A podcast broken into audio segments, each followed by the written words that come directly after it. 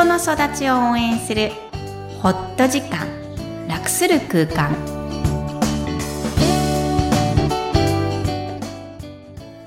皆さんこんにちは、小ラボの岡田です。こんにちはクロスのみきこです大家好 Hi everyone みきこさんよろしくお願いします。お願いします今回は、ホームインタビューの第1回目ですね。となりますので、まずはインタビューをお聞きください。さんこんにちは TCK ホームインタビューの時間です今日は通訳案内士の鳥出悦子さんにおいでいただきました。よろしくお願いしよろしくおます。願いします。実はこの、えーコーナーを作って初めてのゲストです。ありがとうございます。なんか緊張します。本当に嬉しい。実あの、私も帰国子女だって、この番組聞いてる方は、あの、ご存知なんですけど、私の70年代より先に、年上の方、先輩、お姉さんに来てもらいたくて、すごい探した。おばさんですねいえいえ、とんでもないんです。ぜひ、えー自己紹介からお願いします。はい、えー、鳥出悦子と申します。まあ、今、あの、ご紹介していただいたように、仕事は、まあ、通訳と、それから翻訳を、えーしています。で、えっ、と、過去の経歴を言った方がいいですか？そうですね。あの、はい、一応 TCK なので、はいえー帰国子女、海外移動編成を簡単でいいので教えてください。と、最初に、えっ、と、5歳の時に父の転勤でニューヨークに行きました。うんで、えー幼稚園に行く機会を逸して、うんで、アメリカに行った時にはまだ、あの、1年早かったんですけれども、うんえー小学校に入れられてしまいました。入れられてね。はいはい。で、えーまあ、そこに3年間いまして、で、えー日本に戻ってきて、うんで、18歳まで何事もなく普通の、えー日本の、えー生活をしていたんですけれども、うん。高校3年の2学期の終わりにいきなり父の転勤がまた決まりまして、うん。で、家族で、えー会議をした結果、やはり単身赴任はよろしくないということで、えーニュージーランドに、えー家族全員で移りました。うん。で、えー途中また父は別の赴任地に離れてしまったんですけれども、えー私は、えー大学を卒業するまで、えー合計でえー4年半、えニュージーランドにいいました。で、えーその後日本に帰ってきて、えー現在に至るです。本当ですか？えー、60年代の、うん、ニューヨークはい。って日本人は多かったんですもう、かあの、周り中、あの、日本人でした。で、特に私の行っていた、あの、学校は、まあ、その、えー公立の学校だったので、でねもう同じアパートとかマンションの中に、もう日本人がうじゃうじゃ住んでいるんですね。あで、じゃあ固まって住んでるってことですか、はい。そうです。はい。当時は。ううんん。えーじゃあそこからみんな同じほとんど商社さんとか、はいはい外務省とかだったと思うんですけど。ほとんど商社だったと思います。うーん。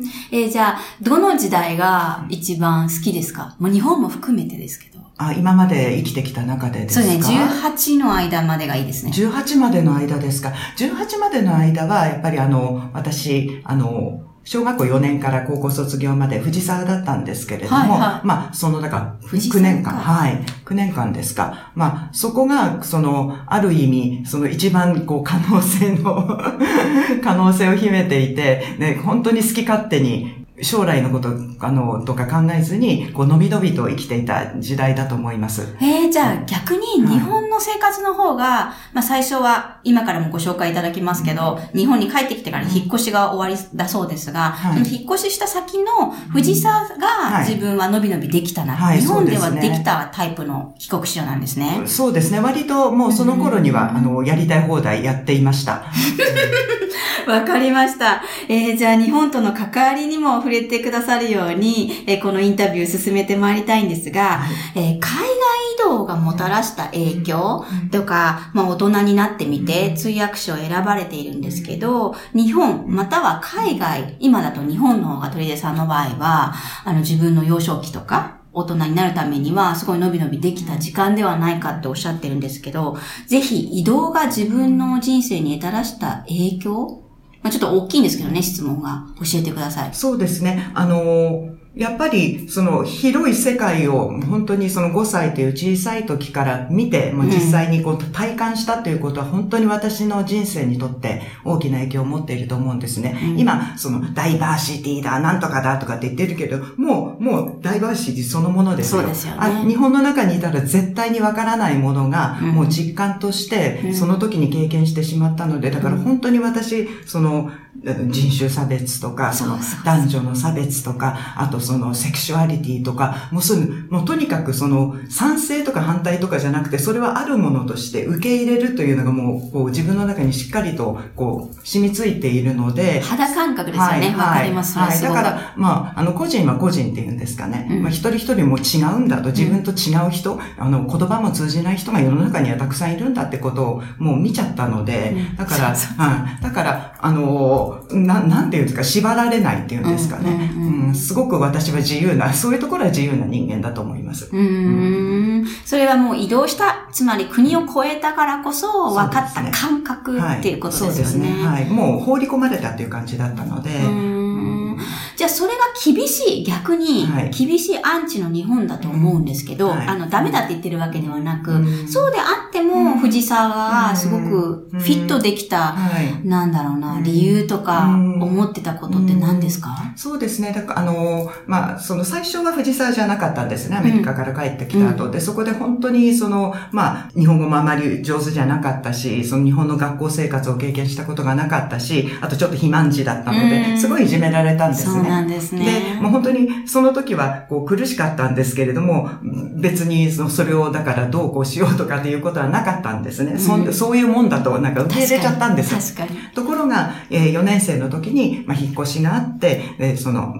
新しい学校に行ったら、たまたまその4年生の担任の先生が、本当にこう、認めてくれて、で、そのみんなの前で、あ、鳥出さんは歌が上手ね、とか、あの、声が素敵ね、とか、あと、まあ、それだけじゃないんですけれども、こう、認めて、生まれて初めて人前で褒められたんですね。で、そしたら、なんかこう、自分はこれで OK なんだと、初めて自分に OK 印を出すことができて、うん。これで OK なんだ。はい。うん。うんやっぱり認めてもらったその先生には、い。うん。今でもきっと感謝されてる。すごい感謝していますが、あの先生に出会わなかったら、うん。どんな人間になっていたか、うん。うんわからないですね。うん。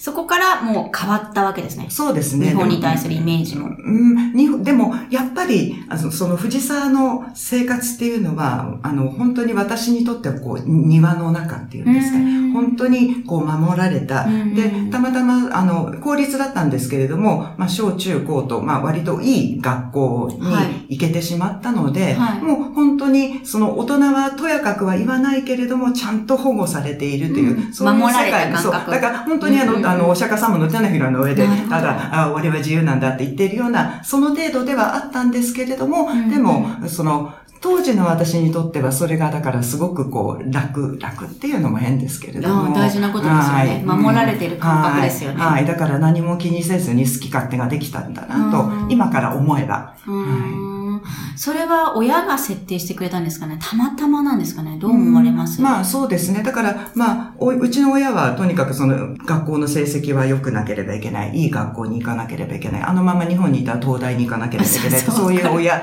親だったんですけれども。だからもちろん、その一番いいところにはな何かそれなりにいいところがあるっていうふうに多分信じていたんだと思うんですね。で、たまたまその高校は、その近くにあの、父方のいとこがいて、で、上に、まあ、二人男の子、で、私のすぐ下にもう一人男の子がいて、みんなその学校に行っているのでその、すごく、こう、自由な校風、まあ、自由なっていうのもちょっと変ですけれども、うん。ちょっと変わった学校で、うんその、生徒の自主、うん。自主、性を重んじるうん。ところだったので、うんうん。そこで、やっぱり好き勝手することができたんだろうな。だから、うんまあ、あの、親が、その、リードしてくれて、で、しかもその学校という枠の中で、すでに、うんうん。そういうふうに、こう、生徒にいろいろとやらせるという、その環境があったっていうことだと自分に思います。今そこにうん。フィットしたってことですよね。そう自分はフィット、そう、だからフィットしない子もいっぱいいたんですけれども、本当そうです私はもうがっちりハマってしまって、はい。行ってみないと分かんないってところが苦しいところですよね。はい。あの、うん。本当に親が良かれと思っても、うん。その子がフィットしないし、はい。親とその子は違うの違いますね。はい。たまたま、はいあと環境とか、あの、はい。親戚の感覚もはい。すごく良かったんでしょうね。はい。へえ、それでもまた行かれちゃうわけじゃないですか、はいニュージーランド。はいはいそこはどうでした？えっ、と、本当に高校3年の2学期だったので、で、当時はまだその共通一次試験の前の年だったんですよ。はいでも、本当に、こう、大学に行って何をしたいかとか、将来何になりたいかと本当に私なかったんですね。で、でも大学には行かなきゃいけない。で、東大はちょっと無理だけど、共通一時多分無理だから、今年現役で入んなきゃいけない。どこだったら受かるだろうということを、悶々と悩んでいた時に、父親の転勤の話が出たので、で、しかも、しかも英語圏だから、私、あ、もう行きますって手を挙げたんですよ。なるほどね。はいうんじゃあもう渡りの船みたいな。はい。だから逃げたんです。うんはい。逃げたはい本当に逃げました。うんうん逃げれてでよかったですね。そこで、うんうん立ち向かわなきゃいけない子もいるわけで。はい。でもニュージーランドは楽しかったですか？まあだからそのさ最初の1年間は、まあその高校3年生をもう一回繰り返して、うん。その大学に入る資うん格試験を受けるために、猛勉強ですよ。ううんで、も、それ、そのおかげで、まあ大学に入って、で、やっぱり大学に入ってみたら、なんか一番最初の、向こうはなんて言うんですか、その、日本でいうレポートみたいなやつを、その書いたらなんか A マイナスかなんかがついちゃって、お、私、ちゃんと英語の、あの、文章書けるじゃんとか、ということですごい感動したんですね。なるほど。日本ではだから普通の、あの、教育を受けていたので、ですね。英訳とかね。はい和訳とかね。あの、帰国子女ですけれども、ぶ別に将来英語で仕事をしようとか、思わないですよね。全く思わなかったです。すはうんうんい。で、ところがその向こうに行ったら、その大学の入学資格試験でも、例えば、えっ、と、試験は1科目3時間で、その1500字のエッセイを3個書かないといけないんですね。無理ですよね。うん日本語でもできないですよ。うんうんうんうん3時間で作文を3本書け確かになんか言われても。確かにははいい。でも、そ、それを、まあ、1年間こうガリ勉して、まあ、なんとか、あの、点数は良くなかったんですが、合格ラインスレスレで入ることができて、で、もう、だからもう大学はもう本当に楽しかったです。へー。結構学校生活楽しいって思い出がは、いちゃんと蓄積されてる方なんですね。はいそうですね。へーうんで、またそのニュージーランドから結局は日本に帰るんですけど、はいうんまあ、その間いろんな変遷が終わりで、え通訳士になられてるんですけど、はい。通訳士になって、えーその今までの変遷とか、海外移動っていうものは、やっぱり何か影響していますか、まあそうですね。まあ、あのー私最後がニュージーランドだったので、ちょっとニュージーランドなまりが まだ残ってるんですね。でも逆にそれが良くって、うん。あこの人ちょっと違うなっていうふうに見ていただけたのと、あと、本当にあの、私ニュージーランドに行くってあ決まった時に、そのすることがないから大学受験しなくていいから、もう必死でその英文法とか、その英語のあの参考書をもう本当食べるぐらいに勉強したんですね。なのでそのおかげで文法がバッチリなんですよ。ははい。だから、その書く方も、それから話す方も、わ私の英語はかなり、あの、ネネイティブの人にネイティブよりもあの正確だって言われるぐらいにきちんとしたあのうん英語ができるということがあったので、それはすごくあのプラスになっていますね。じゃあ、外国語としてちゃんと学んでるってことですね。そうですねよくある帰国者、あ私がそうなんですけど、はいもうそのまま流しているのでわからないんですよ。そうじゃないです。私はあの一応あの日本のこうあの高校生が大学ちゃんと入試のそうですよね。外国人としてね、うん外国、英語という外国語を学んでらっしゃる感覚なんです。なので、ちょっと話ずれて申し訳ないんですけど、英語勉強すするいい方法ないって言ったら、あの、大学入試の参考書3冊やれば身につくよって言ってやるんです。なるほどね。はいそんな変わったことはないんですよ。ない地道な努力っていうことですよね。はいで、それが、その措置がなかったら耳で聞いたってわかんないですよ。うーん、なるほどね。はい素地は必要ってことですね。はいで、あとは、やっぱり、その、これはもともと持っていた能力なのかもしれないんですけれども、その、人の話を聞いて一発で理解するとか、その、理路整然と話を組み立ててとか、そういうのはものすごく得意なんですね。うんそれがどこで身についたのか、こう、ちょっとよくわからないんですけれども、うんいつの間にか、それは、あの、身についてましたうね。ーんひょっとすると海外体験でうん新しいものを絶対入れていかなきゃいけない時代が多いのではいはいはい、日本も結局新しいじゃないですか。そうですね。はい。そういうのもあるのかもしれないですねはい吸収力は、その、こう、吸収能力っていうんですか、それが高くなったということはあったかもしれないなとうん思います。確かにね。ははいい。はい。わかりました。まだまだ深そうな、いっぱい聞きたいんですけど、えーそろそろまとめの質問をさせてください。えーこのえーインタビュー、はい実はホームっていう名前がついてまして、はいすごくアイデンティティとかはい自分の居場所っていうのに、私自身も悩んで、今でも悩んでるかもしれません。えーそんな、えー今の子供たち、うん TCK や帰国子女の子供たちに、ぜひ鳥出さんの Where is your home? を教えてください。いや、あの、大変申し訳ない。で、で、今全然出てこなかった話なんですけれども、あの、住んだところ、イコールホームではないというふうには思っているんです。うんじゃあ、あの、私の心のルーツはどこかって、ごめんなさい。日本橋なんです。へーいい父が、あ全然父が、あの、あの日本橋生まれの江戸っ子なんですね。うんだから、結局、その、いろんなところに住んじゃって、うんで、その親戚もみんなバラバラだけれども、うん私たち、この鳥出家のルーツはやっぱり日本橋なので、んそこが私のホームです。OK です。全然ごめんなさいじゃないです。全然違う話になっちゃって、本当申でも、し訳ないですけど。、出え、面白いです、これ。鳥出さんの中で、心のホームがう日本橋。うんじゃあ、それにすごくフィット感があるんですね。うーん、嬉しいです。これはね、新しい、最初の、あの、インタビューの方に思わず日本橋が出てきて、すごく嬉しかったです。本当に、えー今後ともぜひ TCK のこの、あの、番組よろしくお願いします。はい、もう毎回聞かせていただきます。ありがとうございましたありがとうございました。本日は、えー通訳士、通訳案内士の、えー鳥出悦子さんでした。ありがとうございましありがとうござた。いました。はい。いかがだったでしょうか？まず、ホームインタビュー。一番やりたかったのが、うん。あの、私以外の帰国子女の方に、えー Where is your home? うんで、その、ホームっていう価値観うが、ん。どんな風に今の生きてる感覚で持っているかっていうのを聞きたかったんですね。そうなんですね。うんだからいろいろな方、その帰国子女の方いらっしゃいますけど、なんかミキコさんとはまた全然違った感じ方されてるんだなっていうふうに思いましたね。全然違うですよ。そうですね。はい特に、あの、帰ってから日本でもなんかす結構楽しまれたような雰囲気を受けたんですけど、うんうんうん。うんただまあ、収録上気を使ってくださったみたいなんですけど、はいやっぱりいじめはあったから、私とは共通してて、もちろんいじめがなかったっていうケースもきっとあるので、うん今後紹介していきたいですし、ただ、えーどっかで、こう、いろいろ、なんだろう、し試行錯誤うん。キーワードにすると。はい。